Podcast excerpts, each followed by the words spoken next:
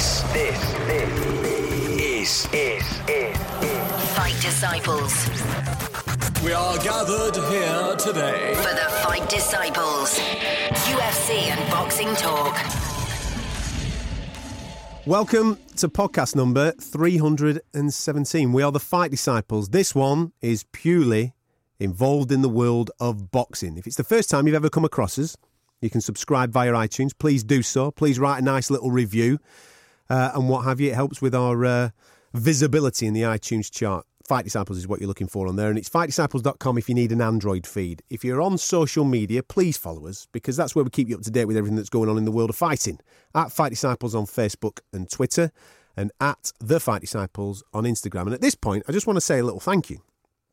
And that thank you is to you who have been with us for a long period of time, whether it's through subscriptions, uh, listening to the show on a week by week basis, tweeting about us, writing reviews on. Uh, uh, on social media or on iTunes, and more importantly, buying merchandise. At the weekend, I was absolutely flabbergasted at the amount of people that was tagging us in tweets, Instagram posts, Facebook, uh, Facebook posts, with people wearing our official merchandise based off the back of last week's show. And the reason why we were all doing it was, of course, Mighty Mo Hooker was in action at the weekend in his world title unification.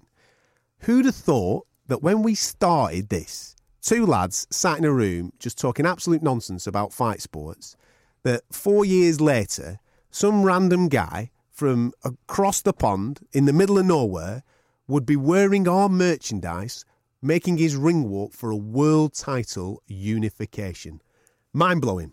Absolutely mind blowing. And thank you very much for all the uh, all the messages uh, off the back of that. And more importantly, thank you very much to Mo. Yeah, man. Because no matter what happened in that fight, He dared to be great, didn't he? he did dare to be great, and he's our boy. And There's a, uh, this, I just want to address something as well. There's a few people that keep tweeting us. We we we kind of uh, self-proclaimed ourselves the Drake disciples at one point because every single time we had a picture taken with a fighter, they ended up getting beat.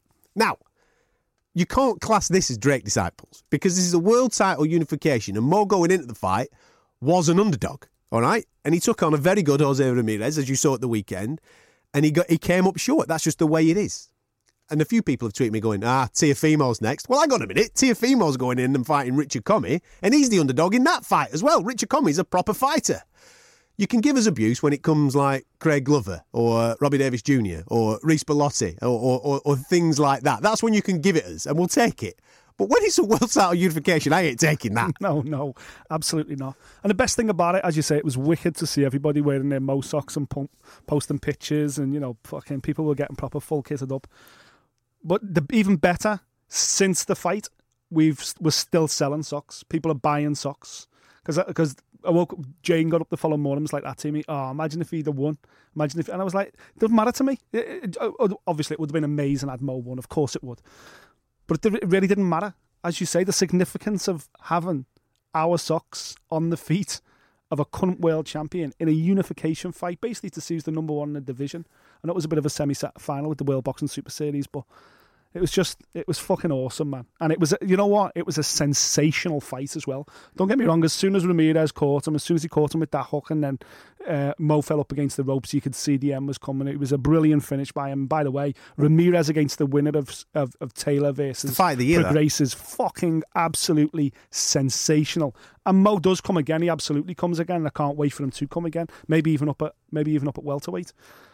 But just the significance at that moment. The best thing about it was I'd gone to, I, you know, I usually try and stay up, but I thought, no, I want to be fresh for Mo. So when I got my head down for a few hours, um, a rare Saturday off, took the wife out for a few drinks, got home, straight to bed, set my alarm for half four. I woke up at quarter past four. Ready to go. I woke up and my body clock just woke me up and was like, it's time. So I picks my phone up. Put me socks on. But I did. Pick my phone up. I'm reaching for me Mo socks. And I looks down and one of the fight disciples had messaged me on Twitter or whatever going, he's fucking wearing them. And I'm like, no, no. So I had a little look and it's Terence Crawford's Instagram. Yeah, yeah, yeah. That was the first picture I'd seen. Terence Crawford had gone backstage to meet Mo and you could just see he was wearing our socks. And I was like, oh shit, it's happening. It's happening. And then for the first time, you know, I'm literally spending the entire ring walk, the first three rounds of the fight, trying to see his socks. Yeah, yeah, yeah. Like, show us his socks. My dad, my dad had even stayed up and he's texting me going, why don't they fucking, because in the first round. Zoom in on his when- socks? No, when he stepped on his toe in the first round Yeah. and he went over and it was wrongly called a knockdown. My dad was like, why didn't he slow mo it and zoom in on the step on of his toe? You'd have got to see our socks. but it was fucking epic, man. And I, I, again, you're right. Let's just pay tribute to Mo for being an absolute legend. And uh, what a moment. It was just fucking awesome, wasn't it? It was. Absolutely It was. You just mentioned a moment there regarding um, that first round knockdown, which wasn't a knockdown. I actually thought the referee was poor. You know, from the first round knockdown, I even think the stoppage is poor because he stood on his heels. Moore's getting absolutely tagged left, right, and centre. He could have got in there maybe two, three punches earlier. Listen, it is what it is. Yeah. The finish was sensational. I don't want to take anything away from Jose Ramirez because I remember watching him at the Olympic Games in 2012, and it was that American team which wasn't that good, if we're really, really honest. Mm-hmm. And I remember watching him ringside and thinking, he ain't all that. Everybody's been bigging him up to me. And I'm thinking to myself, he ain't all that. So I kind of forgot about him a little bit. And obviously, he becomes world champion. I've watched a few of his professional bouts and thought to myself, he's okay. He's obviously improved. He's got better. He's more maybe more suited to the professional game than he is the amateur game. I watched him against Zepeda. Yeah. I actually thought he was lucky against Zepeda. Me too. And I thought, Mo's, Mo's going to do this guy. I tell you something, I couldn't have been I couldn't have been further wrong because he was from the first bell absolutely sensational. Jab, body work, that left up to the body was oh crippling. Every single time it went in there, I thought, fair play, mate. And then when he sniffed blood, the accuracy and the spite in the shots was world class, absolutely world class. And you're right in saying the other fight that is, I think it's in October. Uh, we haven't got a confirmed date as of yet, but I think it's October between Prograis and Taylor. The winner of that just has to go and fight Ramirez because, Yeah, for the full unification mate, it's just it's, it's the it's the greatest fight. It's Yeah. an unbelievable fight. Yeah, absolutely. I thought I thought Ramirez started great. I give him obviously I, I didn't score the knockdown because it wasn't a knockdown, but I had him two rounds up for the first two rounds, and I was because every time he hit Mo, Mo looked a little bit wobbly and he fell over his feet a couple Looked of times. Looks a bit awkward, and- didn't he? Yeah, Yeah, he looked, but he but he can look like that because he's so gangly though. But I thought round three and four, Mo's rounds, thought he was great. Thought he was picking Ramirez off. He was getting that range going. Um, it was just when he, he allowed Ramirez to put his head on his chest. Yeah. That's when he was in trouble. Um, I thought the fifth round went back to Ramirez. Thought Mo got on his bike a little bit too much and allowed him in a bit too close. And then, as you say, the, the finish in the sixth round. But it, it was just a shame because It was just getting it there, was wasn't it? fucking, it was lighting up. And I'm thinking, oh, here we go. This is going to go down as one as the fight of the year. But as you say, Ramirez caught him and finished him, and, it, and I've got no qualms at all about the stoppage. And you know me, I like to let I like to let people stay in there, especially for world title fights. But uh, I thought the referee was a tad late, but man, it was a it was a belter. Mm, it was. And obviously the jokes have started already, haven't they? More will come again. More came straight away. He went home, smashed his missus to pieces. Number nine on its Number way. nine is on its way, baby. Listen, he will come again. And I'll tell you something, the rise will be even greater the second time round. Won't The, it? the morning glory. The morning glory will be even better the second time round. The problem is now he's in a, an absolute killer division at 140. They're all killers, aren't they? I mean, you've got Taylor taking on Prograis, unifying the other side of the division. You've now got a guy that holds two of the belts. There's even just on the uh, on the undercurrent of it, the likes of the Baranchyks of this world and all those types of characters. There's still some great fights out there. I just think it's going to maybe take a little bit of time before Moore gets back into world title knock at 140, or like you say, go up to 147. But that that's even harder because Yeah. 147 is full of sharks as well. I think if he stays at 140, do you know what? I think there's a real chance we see him back in the UK, purely based on the fact that there's a fight there with Jack Catterall that, that could be made quite easily. Um, there's a fight with Robbie Davies that I'm sure could be made quite easily. Um, and you know what? If and I, I truly believe Grace versus Taylor's a 50 50 fight. Stylistically, it could be another fight of the year contender. But I think if Taylor loses that fight, there's there's definitely a fight with Josh Taylor for him back in Scotland as well. And, and, and as we know, Mo will happily travel. So just for a bit of respite. there's a good chance just, we for a could bit of a see sleep the with main the man kids. in his socks. But yeah, exactly. Yeah, back in the UK, back end of uh, 2019 or early 2020. Mm. Uh, on the undercard, Tevin Farmer was in action. Now I've seen. Do you know something? I've been, I've been with everything that's happened in the world of boxing recently. With a couple of deaths, obviously off the. But we spoke about it on last week's show. Dadashev at the time of us recording was still in an induced coma, and sadly he lost his life last week. Um, with everything that's happened, I, I, I- I read a tweet from Tevin Farmer last night, and do you know something? I thought to myself, do you know, fair play, lad. because we're always baying for entertainment, aren't we? You've got to be entertaining. You've got to give us more, and that is the crux of our show, and it will continue to be the crux of our show. But when a fighter comes out and says, "Well, hang on a minute," my main concern isn't you.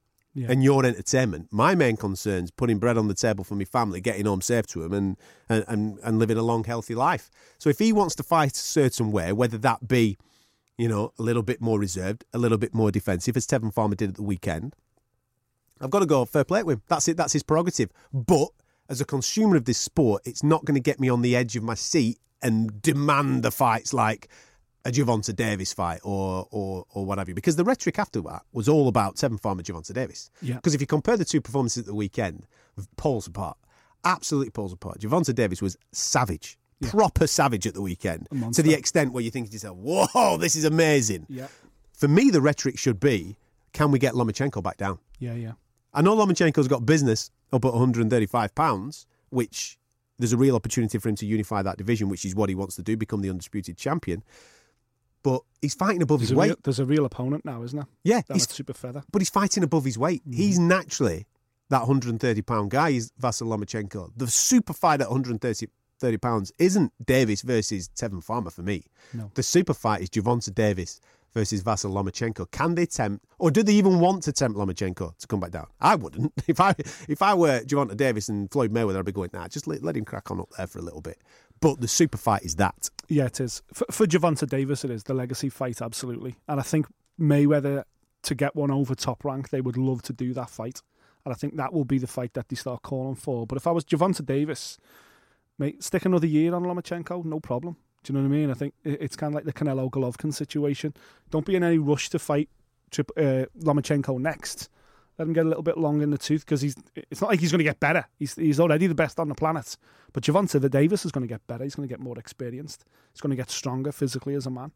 Um, and I think there's business here. There's the Tevin Farmers of this world that he could sweep up and clear up the division. I think Gervonta Davis needs to try and unify this division Yeah. And then demand Lomachenko come back down, and then we've got ourselves a super fight for Gervonta. Well, Davis. is the, is the one then, if it isn't Lomachenko, which we all would love it to be, is the one Tevin Farmer? Or is it a Berchelt? What, what is it for you? I think. Uh, well, Because I think he absolutely blows Tevin Farmer away. I know Yeah. Tevin Farmer's brilliant defensively, Yeah. but I just think he'll just be too savage. He'll walk him down and absolutely smash him to bits. Yeah, I think. Well, it's just unifying the belt, isn't it? So it's whatever comes next. It's it's like the Callum Smith syndrome. It's like who do you fight next? You know, the, obviously he's not going to move up, is he? He's not going to go up to lightweight. He's going to stay where he is. Gervonta Yeah. Davis is going to stay as a champion. So whoever brings another belt, whoever allows him to unify that division.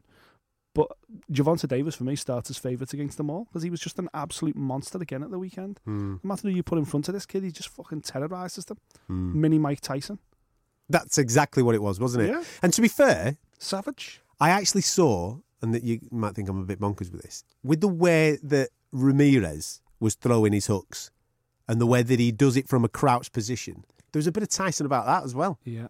The way that he ducks, bang, and in that, that left hook to Mo's body was His shot just selection was excellent. was the finish, unbelievable. the finish and shot selection, mate, not, nothing missed. You know, it was just clinical, Hmm. absolutely clinical. They did the homework so much, and that uh, that finishing combination that he finished Mo with, I guarantee they did that on pads. That's a combination they do on pads. That drill, because it was just like left hook, bam, bam, bam, bam, and, And everyone was well on the chin. Everyone was right on the button.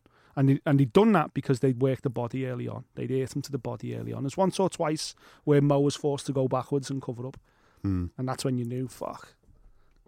Uh, merchandise still available, by the way, if you want to be uh, a fight disciple, Yeah. wh- which you are. New hoodies are coming as well. I've ordered What do you mean, new? new hoodies. New hoodies. We've sold out of hoodies. Are we? Yeah, we've only got small hoodies left, so we, I've had to order a load more. But When, when will I get one?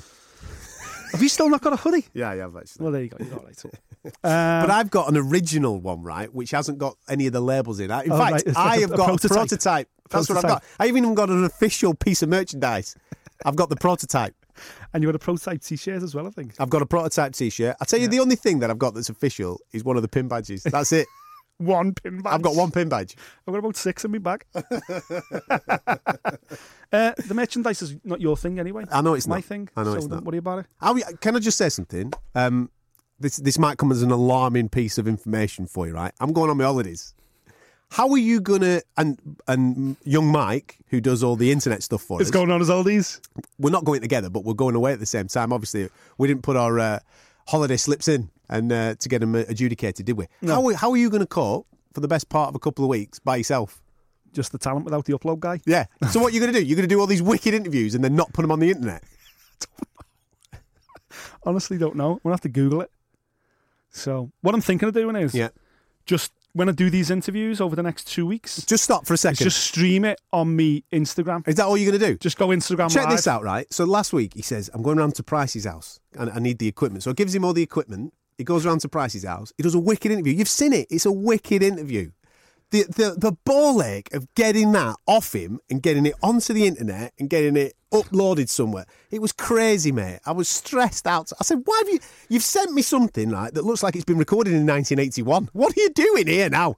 Just send it on this particular pro- platform. It was too big to send via WeTransfer. Oh, mate. So I didn't, I didn't know what else to do. So I just had to reduce it to like 48k, like Spectrum size. 48k. It was like, do you remember when you were a kid and you had a Commodore 64 and you, you loaded it up and then you went downstairs for your tea and like it's still square- square it still hadn't kicked in yet. Me and Pricey look like Minecraft. Unbelievable.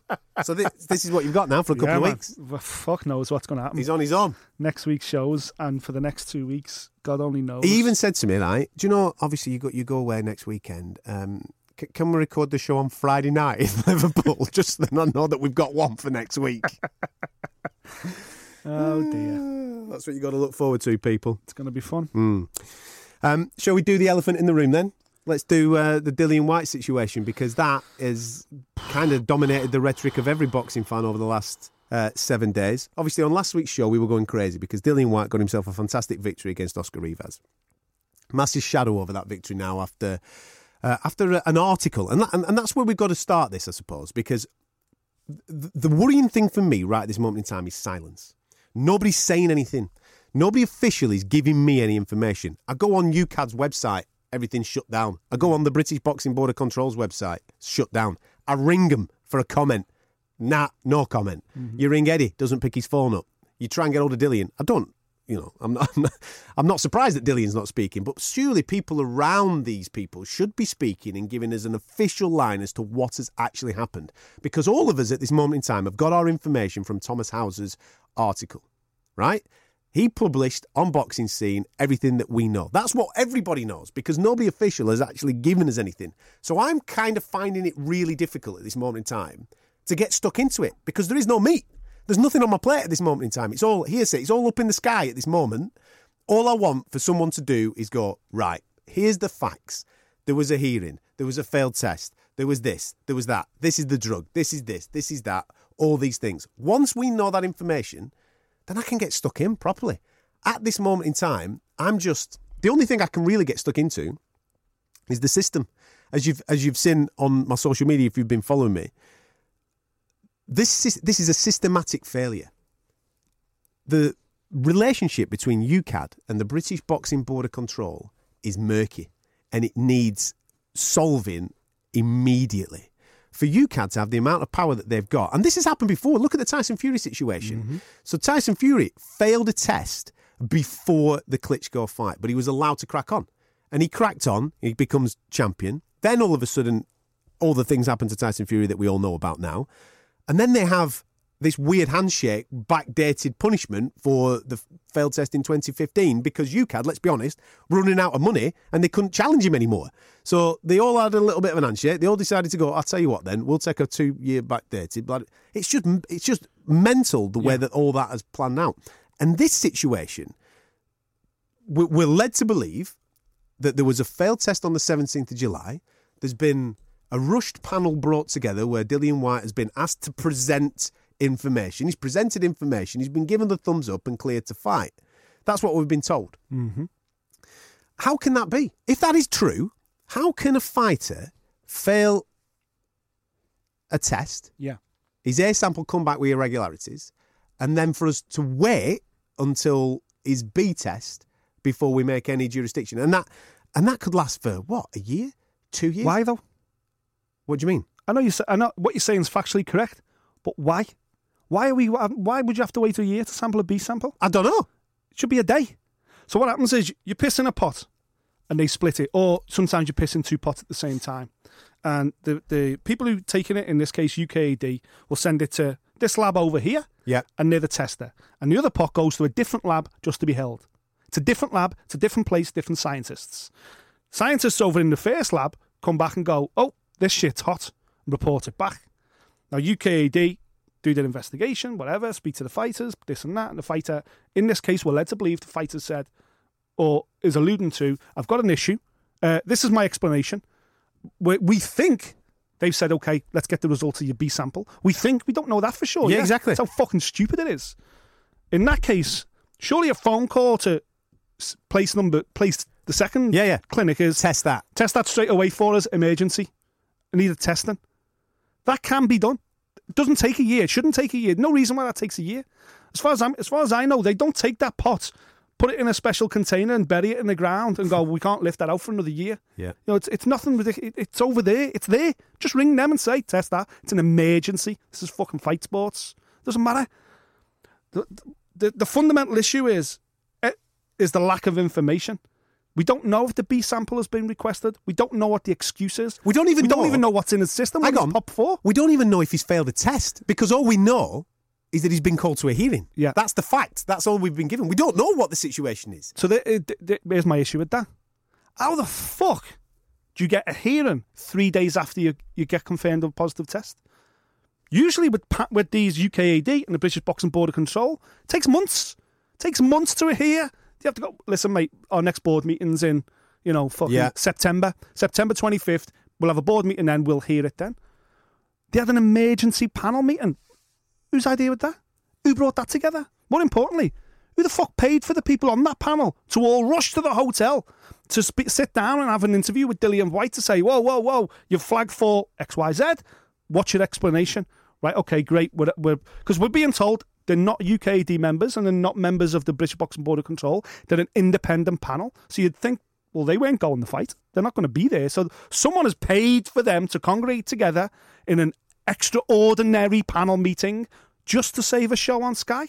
Murky as fuck. That shit is dodgy as fuck. And that's just the problem is what we know, what Hauser's revealed is unfortunately the tip of the fucking iceberg.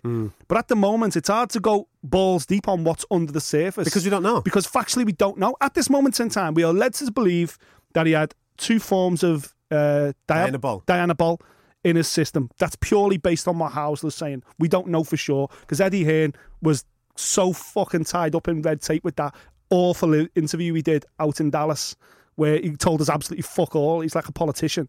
Um, and so all we can go off at the moment is Hauser. But the silence for me, if it's weed, recreation, whatever, anything but a, an, an, a PED, You come straight out, don't Mate, you? straight away you just go, listen, boys, fuck's sake, he had a spliff and, he, and they're going to deal with it. And that's why he was passed because it wasn't a performance enhancer. Done. There's no argument. There's no conversations, and we all go fucking Dillian, eh? Chonging with the boys. fucking hell, Dill. Pass it this way next time, lad. We can all have a bit of a joke about it. And Rivas's team don't get upset and top ranking. But at the moment, because it's silence, you've got to think must be a PED then. Must be. There must be something that's flagged in his sample that's making us go. So what the delay is, we are again, we're guessing. Is the delay because we're waiting for the result of the B sample to come back and go, yeah, the B sample's sound. That's why we haven't made the statements. B samples come back, it was clear. That must have been tainted, that sample. We had fears about blah, blah, blah. So they it gets resolved in that way. It's a week now. We're still a week in. It's now Monday morning. Dillian Whyte has still not made this statement that he said he's going to make. Hmm. All we've seen is that one tweet that he put out saying, I'm really upset that everyone's turned on me. What the fuck do you expect, Dill? You know what I mean? It's not like you've not failed a test before, mate. And you had a two year ban last time. So, as far as I'm concerned, if it comes back and there's a PD in his system and it's the tiniest little pictogram of a gnat's fart of a of a, of a of a blob, and I don't care whether he passed VADA. Oh, but I passed my VADA test. This is UKAD. I don't care. UKAD govern this country, and they're appointed by the Board of Control. If you flag with them, no matter how small it is, that's it. Two strikes, you're out. He should never be allowed to box again. I don't care how much of a nice guy he is. Don't care how much of a fan favourite he is right now because he's turned his career around. I don't care how much we were waxing lyrical about him last week. Yep. For me, I don't give a fuck. It could be fucking Tony Bellew, a dear friend of mine. If Tony Bellew had failed two tests, I'd be like, get the fuck out of the sport. Because you're a cheat. You're an absolute cheat. And if we can't clean up our own backyard, then how the fuck can we expect the rest of the world? How can we ho- hold anybody else up? The whole thing is murky as fuck. Hmm. And the drug issue is just the tip of the iceberg. Hmm. Regarding what, what Nick's saying there, I think we're all on the same page. And anybody that's listened to Fight Disciples for a length of time, you know where we stand. You're allowed one. Everybody can make a mistake. Everybody can be naive. Young fighters getting involved, getting involved with the wrong people. You know, hey, I'll take this and this will make you this, that, and the other. And you can get a little bit giddy with it. You get popped, you serve your two year ban. After that, that's it. You can only make that one mistake once. You know now. You're a professional athlete. You learn from that mistake. You're a professional athlete. You are responsible for putting everything into your system. Yeah. And it's all right making these excuses that, oh, he pays thousands for VADA and he pays this, that, and the other. It doesn't matter to me. It doesn't matter at the end of the day. If you fail a second test, and we're not saying he has at this moment in time because nobody knows any information. If you fail a second test for a performance enhancing drug, that's it. As far as I'm concerned, anyway. Yeah. But as you're rightfully saying, this whole situation, the silence of it, this, the whole thing, right, has flagged up major syst- systemic failures. Now, for me, I'd get rid of UKAD. I really would. With with the way that they go about their business and their relationship with the British Boxing Board of Control, I'd just get rid of the fucking lot. Because the problem is with UKAD, what they do, they find the they find the problem, right? So they've they've tested him. They've said he's got this. They are then responsible for the punishments that they that they dish out. Now, what we've seen in the past is that stuff in that UKAD are testing for, you might be cleared. Billy Joe Saunders, is perfect example. Yeah. They they do a test. For, they do a test for him, but the guys over in Ma- Massachusetts, the same the same situation. They say, well, he can't fight here, so therefore the lad ends up use, losing his world title because what's banned in one country isn't banned in another country, and it confuses fans all over the world. What we need is one one gold medal standard Yeah. that we all adhere to. Now, for me, now for me, it is VADA. VADA, to an extent, of- are eighty percent of the way there. There's flaws, no question about it. First, first flaw is that it's voluntary. You've got to sign up for it. Of course. Fuck that shit. Let's make that compulsory. Mm-hmm. Compulsory anti-doping. All right.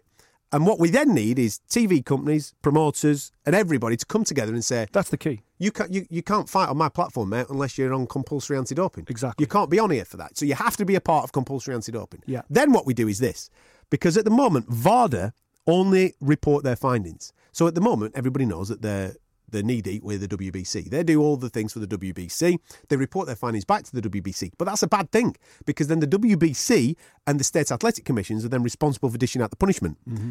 As you've seen recently, one guy can fail for clenbuterol in Nevada and get six months as a punishment. Another guy can fail for clenbuterol in New York and get two years as a punishment. That's not fair. No. What ne- then needs to happen is that VADA needs to grow a set and take responsibility for the punishments as well. They need to have a list of things where they go, right, you fell for this, you get this. You fell for this, you get this. And therefore, And that can evolve. knows- That can ever evolve. of course list. it can, because the drugs evolve all the time. Different, you know, hybrids of these drugs are constantly being churned out left, right, and centre. So all those things need to evolve as on a, on a week by week, day by day, month by month basis. No question about that. But what they need to do is take responsibility not just for the finding of the drug. They need to take responsibility for the punishment of the drug because what you then get, if you go back to the WBC in Nevada, you've got guys lining their own pockets, thinking Mm-hmm. to themselves, we can't ban Canelo. He can't get banned, mate. He makes us too much money. Exactly. How do we get away with this? Yeah, but you've just banned Erik Morales in New York for, for two years. Same same thing. Don't worry about him. He doesn't make us any dough. This guy makes us some dough. So the, the, there needs to be uh, a development with VADA's involvement, in my opinion, in this. Because when you've got all these different people like UKAD, the- well, they're doing UKAD testing and they're doing VADA testing. Yeah, but one guy's saying one thing and one guy's saying another thing. Yeah. It's confusing for us as fans. It's confusing for fighters, no doubt. It's confusing for teams. It's confusing for everybody. Let's get rid of this unnecessary confusion. There's no need for it. One single, one song. Yeah, when you go to the top as well, UKAD and VADA, they get their band lists from WADA. So at the top of it all is WADA. But World, The Anti-Doping, Anti-Doping. they don't even play in boxing because it's No. too murky. Yeah, yeah, They go, oh, it's not under our jurisdiction. yeah, exactly. So they've not, but there's no there's no governing body to sign up for it. That's why there's no overall governing body. You'd have to have conversations with half a dozen different people and more. So, but UKAD and VADA take their banned substance list from WADA. Now, I've, I used to have the WADA app because there was a big issue with UFC for a long time. And when you get the WADA app, it's weird. It looks like a little cucumber there logo. You get the WADA app, you can get any supplements anywhere in the world, and all you have to do is go through the supplement list on the back of the bo- on the back of the fucking bar or the shake, whatever it is, and you can type it in. Just type in the name of that supplement and press search, and it will say on the WADA website whether it's prohibited or not. That's it. So it's simple. So there's zero excuse for anyone. Other than that, there's UKAD representatives that you ring. If you're Dillian Whyte, you failed a test two years ago, you're riding high at the moment, you're getting offered five, seven million dollars for world title fights and turn them down. So fucking life is good. You're on the right track. You're at Loughborough University, for fuck's sake, one of the best sports universities in the UK, who've got the kind of science that mo- most money, most fighters couldn't even dream of affording, but he's got that affiliation there. So don't kid yourself. Everything that goes in his body, fight camp, is measured by them micronutrients. Do you know what I mean? Everything down to the last minuscule is being measured. So how has something got into his system? It's impossible that something would get into his system because Loughborough University, they would adhere to all VADA rules, and WADA rules, of course, they would. So what, how would it flag? And what has flagged, we're being led to believe, if Thomas Hauser's information is correct, is what has flagged in his system is not the same shit which flagged in 2012. It's a completely different type of anabolic. It's not like Jon Jones in the UFC where they're saying is the shit that's in his systems now pulsing, so we're getting micro micro visions of it. This is something completely different. But again, the problem is it's all fucking kind of hearsay at the moment. That's it. We just don't know for sure. And this is where I'm at as well with people that have tweeted us going, well, hang on a minute. You went in on Jarrell Miller. You went in on Canelo. I mean, you've even gone in on Pacquiao. Well, just let me clear that up for a 2nd Mm-hmm. Jarrell Miller, when that information came out, you knew the drugs. Yeah, yeah. They gave you the information there and then. There was official, official people, official Announcements. announcements coming out saying he's failed for this, he's failed for this, he's failed for EPO. Yeah. That's why we went in on him because you can't tainted supplement EPO. You've got to administer it yourself. You've got to inject it into your backside. That's what you've got to do. Regarding the Canelo situation, we knew it was Clem, guilty. We knew it was Clenbuterol straight away. The excuse that they used in order for it to be Mexican meat. Come on. You know what I mean? We've been covering fight sports for God knows how long. We know that all Mexican meat's tainted because they use it on the pesticide in the grass to feed the cattle. Yep. We know that. So don't use that excuse. That's nonsense. Then you've got the Pacquiao situation. Nobody really on this show has gone, Pacquiao 100% is this. What we've done is that Pacquiao has caused a shadow over his legacy because he's not signed up for VADA. That's a fact. Yeah, yeah. That's what we were saying last week. Because he's not signed up, there's going to be question marks. Listen, if you want to believe in the fountain of youth and you want to believe that a 40 year old guy can still rock it out like a 21 year old, that's on you. Cool. I'm not that guy. I don't believe in that nonsense. I believe there's assistance. He can take that doubt in my mind away by going, I'm VADA tested, mate. Never failed a test. I've had 71 fights. Every one of them has been VADA tested, and I'm clean as a whistle. Then I go, woof, there's a Benjamin Button in boxing. He's the greatest of all time. That's it. That's the that's the chat. But because he hasn't done that, how can I how can I commit to that rhetoric? So it's for me, it's bad to be able to compare this situation with dealing because we haven't been as vocal as we would want to be because we haven't got the information. How can how can we just go crazy on something? That's just bad journalism. Yeah. Going crazy on something when you're thinking to You don't know the facts. I don't know the facts. You're just guessing. Right, he could come out later today and make a statement and go, "Yeah, it was cocaine, fucked up." Do you know what I mean? He could do. We just don't know at this could. point in time. But if it was that, again, you're, doing it by now. exactly, you said the th- exact same And thing earlier. This is the other thing. Thomas Hauser's information to know exactly what it was, the two things Hmm. that gives you, that makes you think, oh fuck, okay. So Hauser is not pissing into the pissing into a bucket here. Do you know what I mean? He's not fucking. This is a guy who's very well respected in the industry. He's He a lawyer Muhammad- as well as Ma- Muhammad Ali's biographer. Man, come on. This guy doesn't just fucking churn out. You know, he's not looking for clickbait. Put it that way. He's doing all right in life, but he knows when he's onto a big story, he's he, he- he's had to break it, and he's led this story from start to finish. Every other journalist in the world that covers boxing has been playing catch up and is still playing catch up. Everyone is still referring to Hauser as facts hmm. because nobody has got any information that trumps that facts or adds to it. Yes, we've heard from Bob Arum, and I want to talk about that shortly because not only is the drug issue, the whole thing is murky as fuck. It's fucking horrible what, hap- what happened to Here's, Oscar Rivas. here's one for you, right? And we kind of talked about this before we started the show today. Hauser, it, right? the info. Right. So, for those that don't know, UKAD and British Boxing Board of Control have a confidentiality agreement where kind of, and a, a uh, confidentiality agreement between the fighters as well. So, therefore, once findings are happening, there's a protocol that goes through which I'm led to believe has been followed at this moment in time to their particular rules. But that information isn't privy to everybody. It No. doesn't go out. And, and this is what we're going to move on to with the Oscar Rivas thing in a moment, in, in, into. So there's about three, four with Matchroom involved in that as well. So you're talking about Rivas, uh, sorry, Sorry. Dillian Whyte's camp, Yeah. Matchroom's camp, UKAD, and British Boxing Border Control. Right. They're in cahoots at this moment in They time. know. They know what's happened. Something's going on. They know they know exactly what's happened. Yeah, yeah. They know exactly what that hearing was all about. The whatever it is, right? They know. How did Hauser know? Yeah. Who's told Hauser? Somebody out of that camp, out Yeah. of those four, because they're the only people that would know. Yeah. Somebody out of them has blown the whistle. Leaked. Somebody, somebody in there has blown that whistle. Yeah.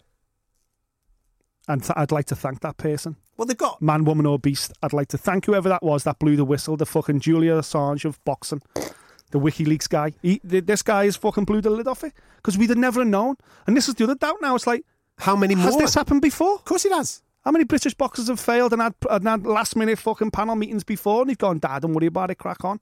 It's only this. Don't worry about it. That's not right. It's not right on Oscar Rivas' team. That's a fucking disgrace. Hmm. Two boxers lost their lives in the last week.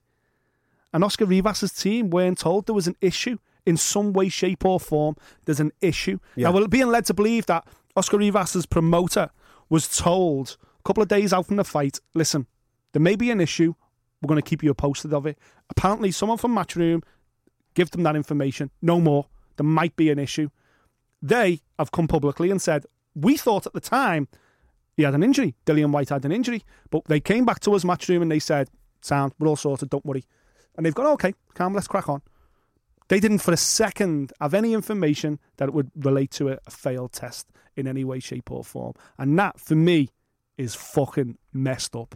In the week we've just had, Yeah. that's fucked up. On- that is not right at all. No, it's not. Matchroom, I've got to take some responsibility. Yeah, but what you're doing now. British Boxing Board of Control got to take responsibility. UKAD, I don't care what's in their legislation. Well, Listen, this is it. This is it. This is the problem. Every everybody's rhetoric now, and I've seen so many different interviews with different people going.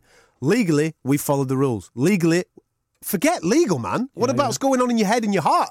What about your moral obligation to another human being? If you knew, as you said, there's four groups of people there that knew the crack and they didn't tell the other guy. That's morally wrong. It's fucked up. Absolutely fucked up. And he didn't tell the WBC. He was sanctioning the fight. How can you not tell a WBC? Their name is all over that fight. That's fucked up. It's totally fucked. And I, again, I want to praise the whistleblower. I want to praise the person that's come out and fed this information to Thomas Hauser. Because we as fans need to know. If I was a fan that had paid to go to London for that fight, I'd be upset now. I'd be like, wait a minute, it wasn't a fucking even playing field. It wasn't a 50 fight, 50 fight it was led to believe. That guy potentially had an advantage. And for me, that's not fair. I don't care. I might be the biggest Dillian Whyte fan. It doesn't matter. Oscar Rivas was potentially, if it was a PED, put in harm's way against his knowledge. He went in there with a guy, I don't care how small it was, that for me potentially had a loaded gun. That potentially could be what it is. Oscar Rivas had a right to know the situation he was walking into. The WBC had a right to know that one of those fighters had a question mark over his head ahead of that fight. It's fucked up. The whole thing, this is murky as fuck. And then this the- is dirty boxing. And- dirty. And then you've got the glove situation. For, well, there you go. Now, the whole glove situation is horrific, horrific. So, if you don't know about the glove situation, and again, this is f- this is from Bob Arum, top rank, um, or uh, Rivas's management team. Because again, Matchroom haven't commented on this because they haven't been asked about it by anyone. So, and I, we- we'll certainly ask the question given as soon as we get the fucking opportunity. Well, hang on. If we get accredited for this Friday. if we get accredited for Friday. because I've no doubt there's a few people Listen, listening to this show. I, I truly believe I'm not here to lynch anybody. I'm here for answers. I want to know the truth, and the truth will fucking come out in this case. Absolutely come out. The glove situation. So ahead of any fight, certainly a title fight, certainly a big championship fight, both corners will see the opposite. These are the gloves he's going to wear, and you as the opposite corner get to check that glove and go, "Yes, sound." Because as we know, not everyone wears the same brand of gloves. Not everybody has the same style of gloves. Some people have their own brand of gloves. All that shit. So you as the opposition can at least check the gloves and go, "Yeah, okay, we're happy. He can wear them. That's sound." You're obviously checking to make sure the good quality, the Padding. padding hasn't been taken out, any bullshit like that. Oscar Rivas' team approved Dillian Whyte's gloves. We're led to believe on fight night, as he's getting ready to walk the ring, Oscar Rivas' team went, they're not the gloves we approve on Dillian Whyte's hands. They're not the gloves. and we're being told that they were told by not only the promoter but also the British Boxing Board of Control. Now we're being told that the information Rivas' team got back went, it's too late now. He's got them on. The fight's going ahead, and they went, okay, sound. It is what it is. Let's go. So he has the fight. That's bad enough. But now we're also being told that Rivas's team were not given the opportunity to inspect the gloves post fight either. What the fuck is that all about? Because that fundamentally, from top to bottom, regardless of the other issue, that's wrong. That is absolutely wrong. Once again, it's not been a great week for boxing. We fucking buried two of our own this week. And that shit's going on. Make it worse, that shit's going on here. Imagine if that went on in South America or Argentina or Mexico, whatever. Mate. We'd all be going, them fucking cheating bastards. Don't ever go out there, South America, blah, blah, blah. We're the British Boxing Board of Control. Thank God we've got the British Boxing Board of Control.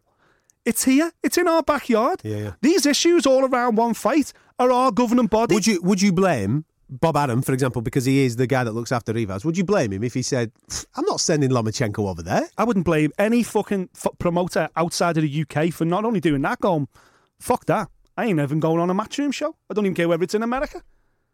Because the advantages Dillian Whyte, we are led to believe, allegedly got for this fight are fucking outrageous. How'd you pull a panel together with three days' notice? How'd you, how'd you clear someone without telling the other team? How'd you let them wear a different pair of gloves than the other team got to inspect? Even if them, glo- right, okay, so here's a scenario. They approve the gloves. We're getting ready.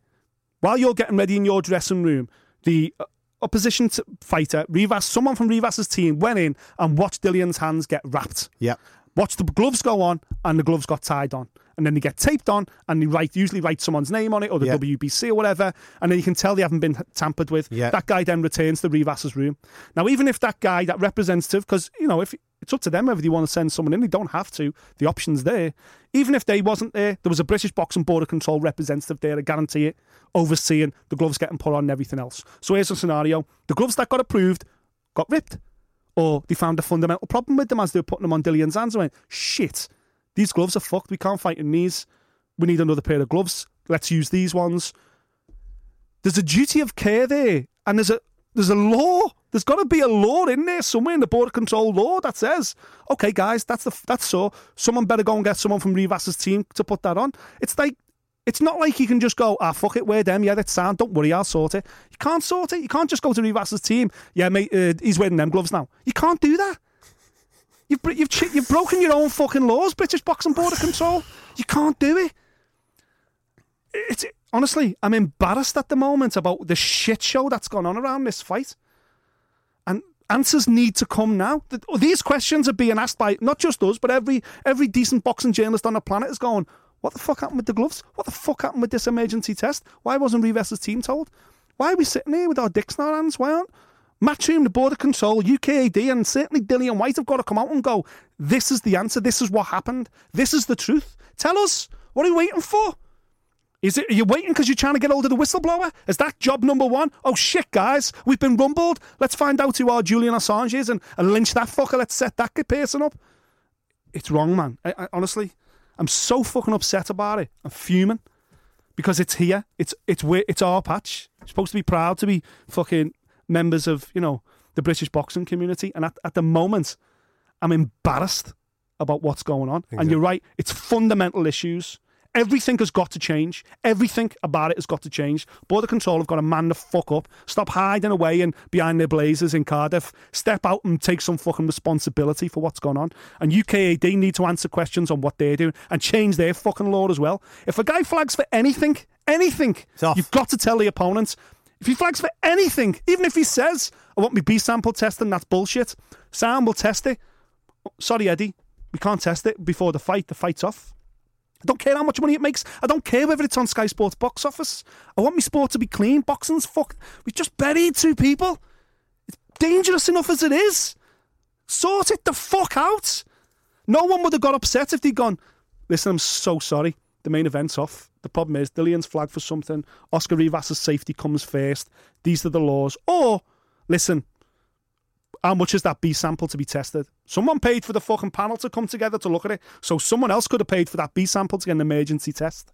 I'm telling you now, Someone could have tested that B sample within the three day period that he bust, that he t- tested for, and if that comes back positive, game over, fight off. That's hmm. it. It's simple.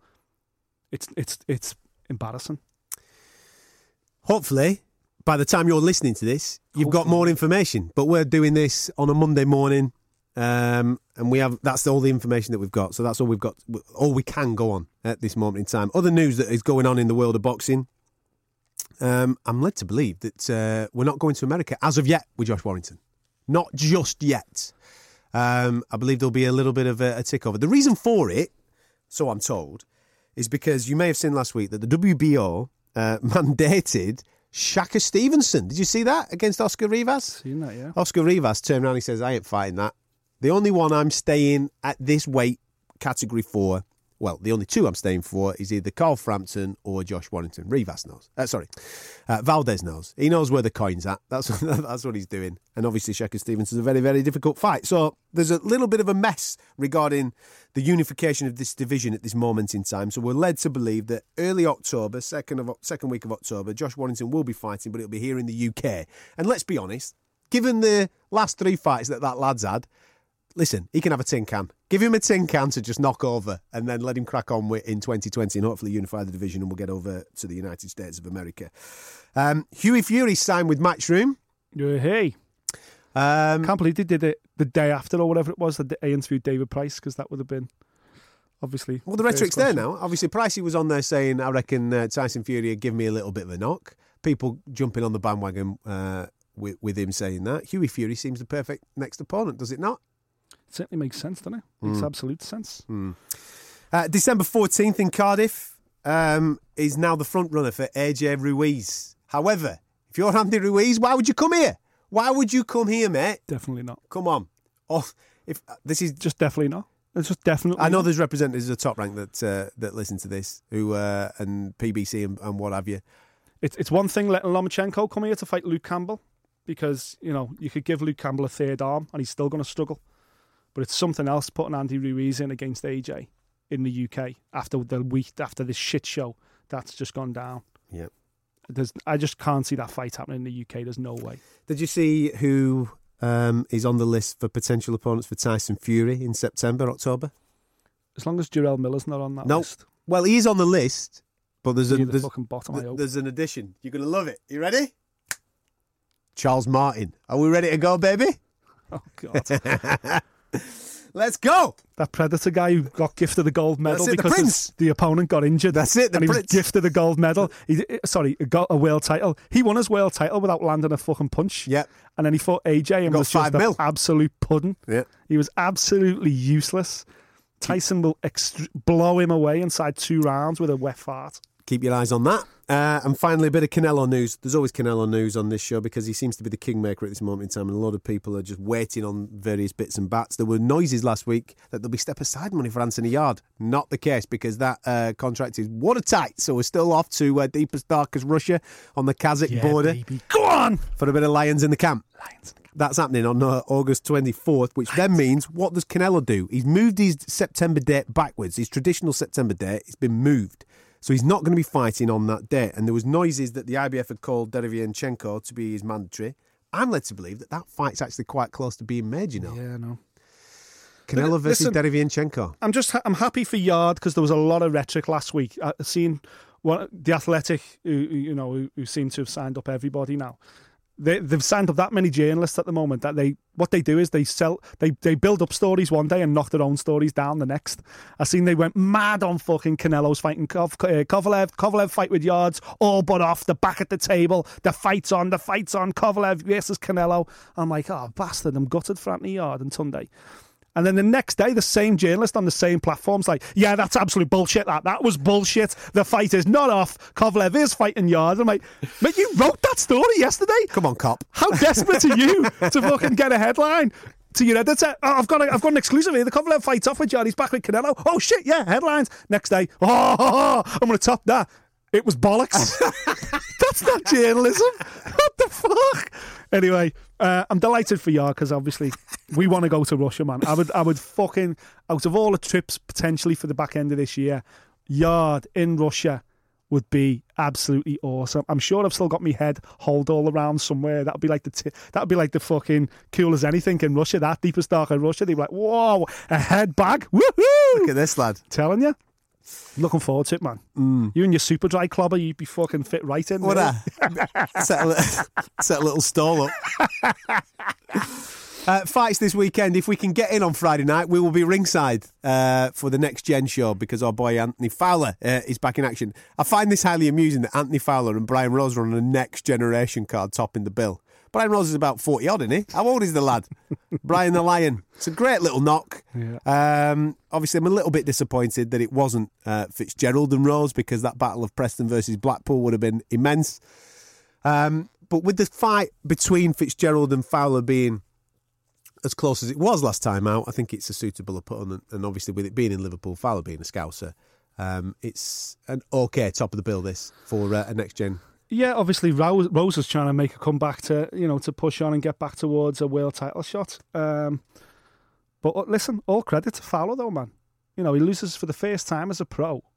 You know, and they say, "Do you want to take on? Do you want to fucking jump up against Brian Rose, who's had like forty odd pro fights?" It's a massive, a massive step up, and it speaks volumes, I think, about Fowler. And you know, Fitzgerald's loss could be Fowler's gain if he can get a win over over Brian Rose. He probably gets a world ranking. Well, it's WBO. It's a, there's a WBO trinket attached to this, so he will get ranked by the WBO. So Fowler will actually jump jump ahead of Fitzgerald, really, at least with the WBO rankings anyway. So um, I think it's a ballsy move by Dave Coldwell and Anthony Fowler, but it's uh, the fact that they've got home advantage for it means that there'll be a good turnout there on Friday, and he'll and he'll certainly benefit from that home support. Um, Ritz and Hughes on the undercard's a decent fight as well. Yeah, there's, listen, there's a few on There's there. few on there, yeah. Martin Bakole's fighting, isn't he? Robbie Davies as well. I I don't wa- think he's got an opponent yeah, but Robbie Davies is on there too. Uh, I'm just looking down the list of. Uh, I'm looking forward to seeing Thomas Whittaker Hart, the ex ABA champion from Liverpool. I've heard real good things about him as well, so I'm looking forward to seeing him. And Qais Ashfaq on here too. He's a talented kid as well. He's only a little, little super bantamweight, but fuck me, the kid can fight. It's a decent card. I like. Listen, we've done next gen cards before. They're cool. yeah, So let's just hope Eddie lets us over the threshold. That's it. Make sure our media accreditation's all right. And if it is, we'll be there and sticking Yeah. microphones in people's faces. And I know that you'll be able to hear that on national radio at some point this weekend. Bell, you'll be in attendance. He'll sort us out, won't he? Yeah, exactly, He'll look yeah. after us. He'll get us in. Yeah, yeah. Before we wind up, obviously, I just want to final say something um, in terms of the two guys that we did lose this week, Maxim Dadashev and uh, Hugo uh, Santillan. Uh, Dadashev, for anyone um, that wants to know, the there's a GoFundMe page out there for uh, I think Top Rank have organised it um, to raise money for his family and everything else. Absolutely tragic um, seeing him passing away and. Um, I think the Russian Federation have come out and said they're going to speak to his, they're going to they're going to pay for his funeral and everything else, and they're going to they're going to look after his family and stuff, which is brilliant. That you know these are the good things about boxing that when shit like this happens, the community really pulls together. The Hugo Santillan one is absolutely heartbreaking. Anyone brave enough that saw the footage on Twitter this week, he drew his fight in um in back in Argentina um last weekend and the footage, they're basically trying to keep him up. And, and, and again, you know, he's collapsed in the corner. They're putting him in the corner the ring after the draw's been announced. Someone's trying to put wa- pour water down his neck. The guy's out cold and, you know, he couldn't even keep up his own body weight. And again, this is the thing, you know, I'm, I'm watching that I'm thinking, thank God for the British Boxing Board of Control and the fact that we have oxygen at ringside and oxygen goes straight on the faces because who knows, they could have saved uh, Santillan's life. But the, the real tragedy behind that is he's coached by his father as well. His father's his manager, and his promoter, and his coach. And he fought in Germany on June the 15th, this kid, and lost the unanimous decision in Germany. Um, and the German commission suspended him from competition for whatever their suspension is 30 days, 60 days, or whatever. Yet he fought here in Argentina a week inside that suspension and this happens. Absolutely tragic. His father, unfortunately, is going to have to live with that the rest of his life. That uh, you know, potentially let him he let him come back earlier than he should have. But again, Hugo Santillan and um, Maxim Dadashev, families with our thoughts, and you know, fucked up. Thank you very much uh, for listening to the show. Um, if this is the first time you ever come across us, you will always find honesty on here. And once we have more facts, there'll be even more honesty coming your way, no question. Uh, please subscribe to the Fight Disciples podcast. There is a reason that we were crowned two times champions at the uh, British Podcast Awards for Best Sports Show. Hopefully, you've enjoyed uh, the last hour or so. Like I said, subscribe via iTunes, and you can also do that via our website as well, fightdisciples.com. We're all over social media as well, at Fight Disciples uh, on Facebook and Twitter, and at The Fight Disciples on Instagram. Hopefully, there'll be a show for you next week, fingers crossed, and the week after it. Hopefully. Oh man, you're reaching. Hmm. We'll catch you maybe next time. Thank you for listening. If you like what you heard, subscribe via iTunes.